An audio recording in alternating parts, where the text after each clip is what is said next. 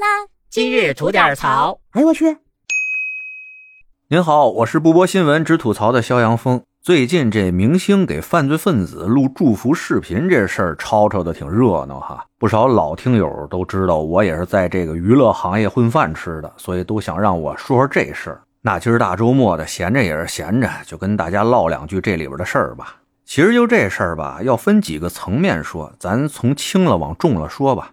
最轻的呢，您就可以把它当做一什么呢？就是在各个什么网购平台上面都能预定到的那种非洲小朋友啊，黑人兄弟给咱录什么生日快乐呀、开业大吉呀那种视频啊，您也都看见过吧？纯粹一个花钱就能办的事儿。那些录视频的非洲小朋友和黑人兄弟们呢，也不知道这视频是录给谁的，人家也没兴趣知道，干活拿钱完事儿。所以咱呀也别把那些所谓的明星太当回事儿。从根本上来说，他跟那些非洲小朋友其实是一样的，人家呀也是拿钱干活完事儿，而且给他们找这种活的呀，绝对不是他们自己公司的呀，或者是他们的经纪人去找的。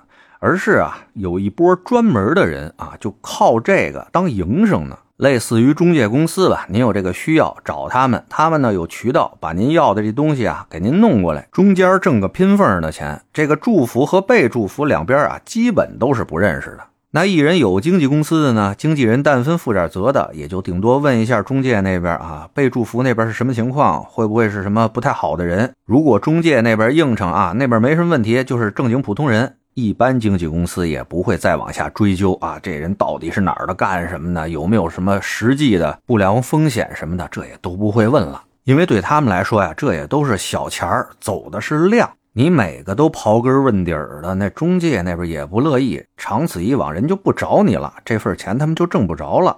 哎，这就造成了各位的哎，哪个小学同学叫狗剩吧？其实就是一个街边卖羊肉串的，结个婚啥的呢？突然在婚礼上发现不少啊脸熟的艺人有送上这种新婚祝福的，不知道的呀，嚯，还以为这狗剩挺有道的呢哈。其实说白了就是这么个花钱的事儿。所以说那犯罪分子跟狗剩这情况啊也大差不差。这呢真还不是为这帮艺人洗白，我就这么跟您说吧，就这帮做艺人的有几个真傻的呀，对不对？真要是告诉他们啊，那个是一犯罪分子啊，而且是那么大事儿的这种犯罪分子，给他们那么点钱，让他们录什么祝福视频，吓死他他也不敢啊！别说那犯罪分子了，就是同样在这圈里，平常还称兄道弟的这种同行哈，真身上有点什么负面新闻，您看这帮人还敢不敢往上贴？那跑的比谁都快。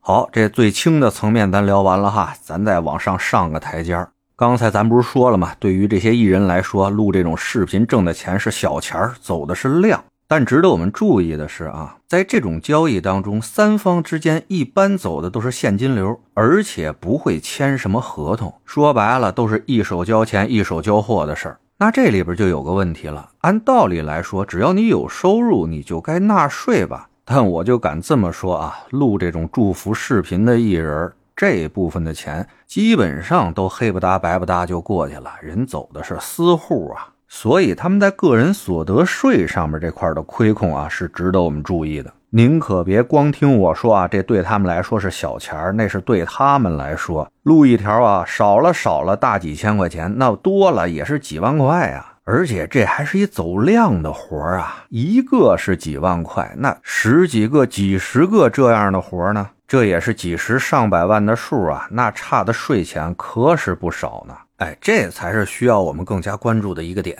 最后啊，说最严重的一个层面，这块就有点细思极恐了。因为会录这种祝福视频的艺人啊，基本上要满足两个条件：一就是脸熟，大多数人都认识他；第二呢，就是他肯定不会是现在正火的、正能挣钱的这帮艺人。因为这部分艺人，一是不缺这点钱，二是也会稍微爱惜一点自己的羽毛，省得让人说他们掐烂饭。那结合以上这些条件吧，录这些祝福视频的这些艺人啊，大多数是一些原来火过，现在已经过气的这部分人。而且还有一个什么条件呢？我刚才忘了说了，就是相对来说啊，还是比较缺钱。哎，像这部分人，他们才会去录。所以啊，现在爆出来的那一帮给犯罪分子录祝福视频的那些艺人里边啊，大家一个一个去分析哪些是不满足我所说的以上的这些条件的。就说白了吧，这人明显就不差这一点钱，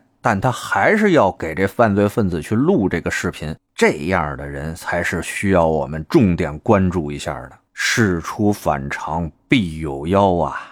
行了，再多的也不能说了，哥们还得在这圈里混饭吃呢。反正啊，懂的都懂，您说是不是？